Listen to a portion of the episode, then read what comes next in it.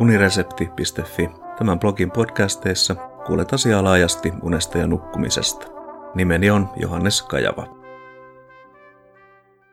COVID-19 osa 3. Unennäkö, painajaiset ja elämänlaatu. Tuoreessa kansainvälisessä COVID-19 unitutkimuksessa tarkasteltiin mahdollisia muutoksia unien, mielialaoireiden ja elämänlaadun suhteen. Tutkimukseen osallistui 544 henkilöä, jotka ilmoittivat sairastaneensa COVID-19-taudin ja joita verrattiin samansuuruiseen kontrolliryhmään.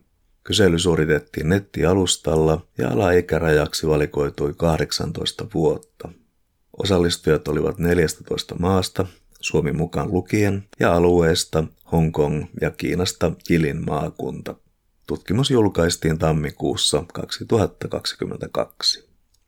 Molempia ryhmiä tarkasteltiin yksilötasolla unien mieleen palauttamisen ja painajaisten esiintymistiheyden suhteen sekä pandemia edeltävältä kaudelta että pandemiakaudelta. Kysely suoritettiin pandemian niin sanotun ensimmäisen aallon aikana, jolloin tietoa taudista oli vielä niukasti, mikä on voinut vaikuttaa tuloksiin. Sairastumisen vuoksi yhteys läheisiin väheni tai saattoi puuttua täysin, mikä on voinut lisätä traumaperäisiä oireita ja kasvattaa painajaisten esiintymistiheyttä.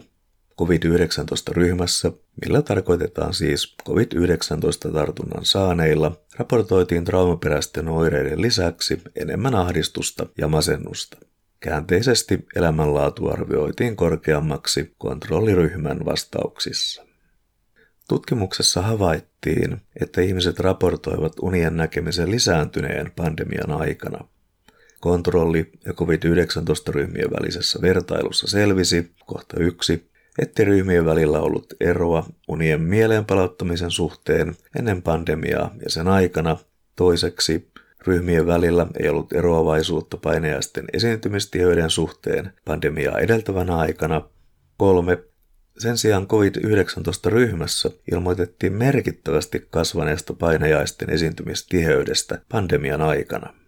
Lisäksi havaittiin, että ahdistusta, masennusta ja traumaperäiseen stressireaktioon viittaavia oireita ilmeni enemmän COVID-19-yksilöillä kuin kontrolliryhmässä, ja vielä elämänlaatu ja hyvinvointi olivat paremmat kontrolliryhmässä kuin COVID-19-ryhmässä.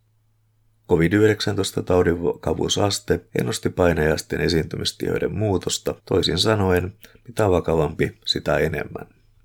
Tulevaisuutta ajatellen tutkijat suosittelevat kunkin maan yksilöllistä tarkastelua, sillä tartuntoja ja kuolemia on esiintynyt eri maissa eri määrin, mikä voinee vaikuttaa kokemusten traumaattisuuteen.